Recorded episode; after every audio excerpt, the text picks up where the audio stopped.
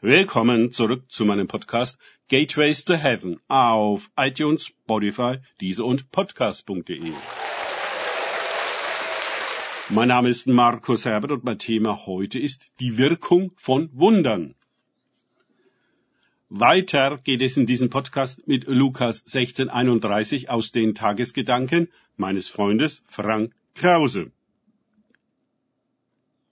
Wenn Sie Mose und die Propheten nicht hören, werden sie auch nicht überzeugt werden, wenn jemand aus den Toten aufersteht. Lukas 16, 31. Ja, wieder ein krasses Wort von Jesus.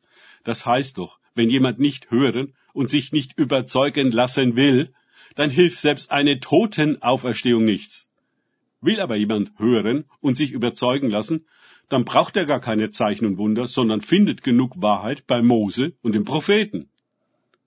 Ich habe schon einige Wunder erlebt und mich gewundert, warum sie keine durchschlagende, geschweige denn nachhaltige Wirkung auf die Gemeinde oder Gruppen hatten, wo sie geschehen sind.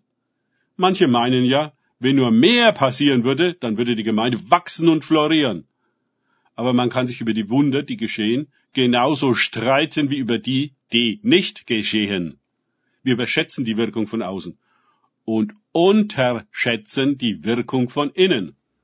Auch die Pharisäer sahen die Wunder Jesu bis hin zur Auferstehung von Lazarus.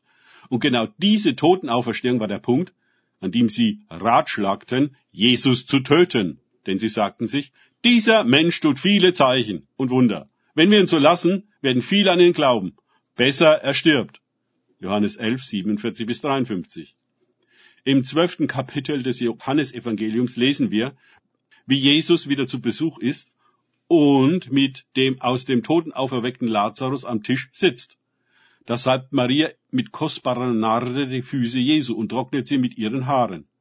Die Reaktion von dem Jünger Judas. Warum wurde dieses Salböl nicht für wohltätige Zwecke verkauft? Das sagt er aber nicht, weil er um die Armen besorgt war, sondern weil er ein Dieb war und die Kasse hatte. 12,6.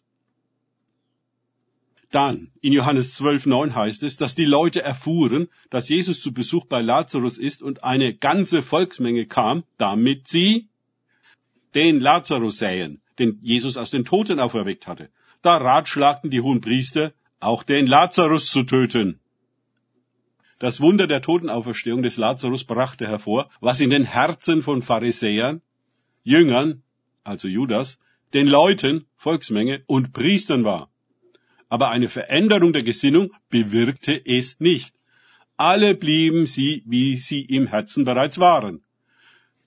Größer also als das Wunder einer toten Auferweckung im Außen ist eine Auferstehung, ist gleich Herzensbekehrung, Wiedergeburt, im Inneren.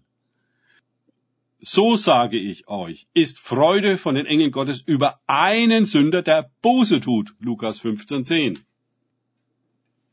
Danke fürs Zuhören.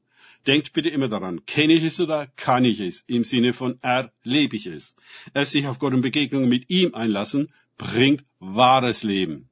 Und Freude über einen Sünder, der Buße tut. Gott segne euch und wir hören uns wieder.